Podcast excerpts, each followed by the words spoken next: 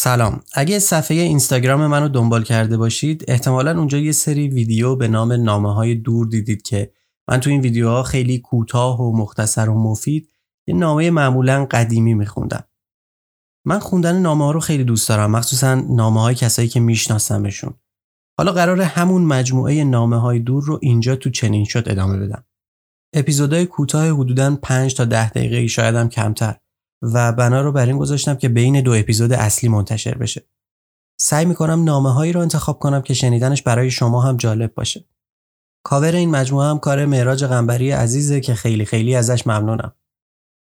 اولین نامه از میرزا ابوالقاسم خان قائم مقام فراهانی که اولین صدر اعظم محمد شاه قاجار بود. از کفایت و کاردانی قائم مقام در تاریخ زیاد اومده، اما اسم این مرد با نثر بسیار گیراب و زیباش هم برده میشه.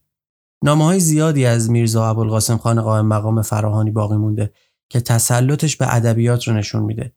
یکی از ویژگی‌های این نثر سج و آهنگیه که قائم مقام در نوشته‌اش به کار می‌برد. زندگی قائم مقام پایان تلخی داشت و برخلاف خدمات ارزشمندی که انجام داده بود، به دستور محمد شاه در باغ نگارستان تهران کشته شد.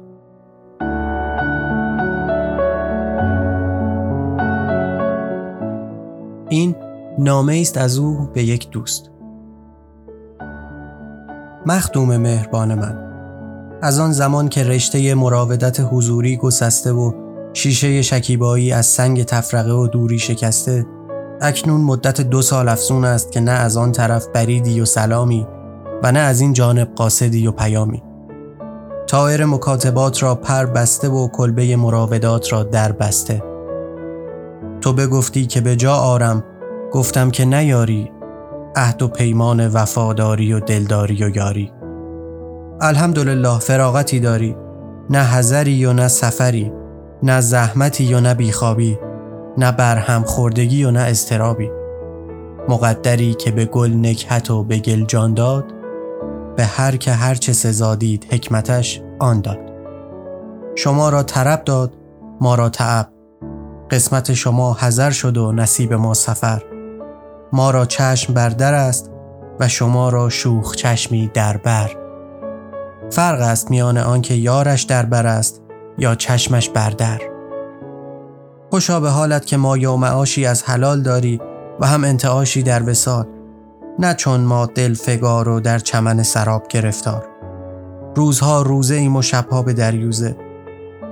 شکر خدای را که طاعه نادری و بخت اسکندری داری. نبود نکویی که در آب و گل تو نیست، جز آن که فراموش کاری. یاد یاران یار را میمون بود، خاصکان لیلی و آن مجنون بود. یا دارید ای مهان زین مرغزار، یک صبوحی در میان مرغزار. این روا باشد که من در بند سخت، گه شما بر سبزه گاهی بر درخت. مخلصان را امشب بزمی نهاده و اسباب عیشی ترتیب داده. دلم پیاله، مطربم ناله، اشکم شراب، جگرم کباب. اگر شما را هوس چنین بزمی و به یاد تماشای بیدلان عزمیست، بی تکلفانه به کلبه ام گذری و به چشم یاری به شهیدان کویت نظری. ماییم و نوای بینوایی، بسم الله اگر حریف مایی. و سلام.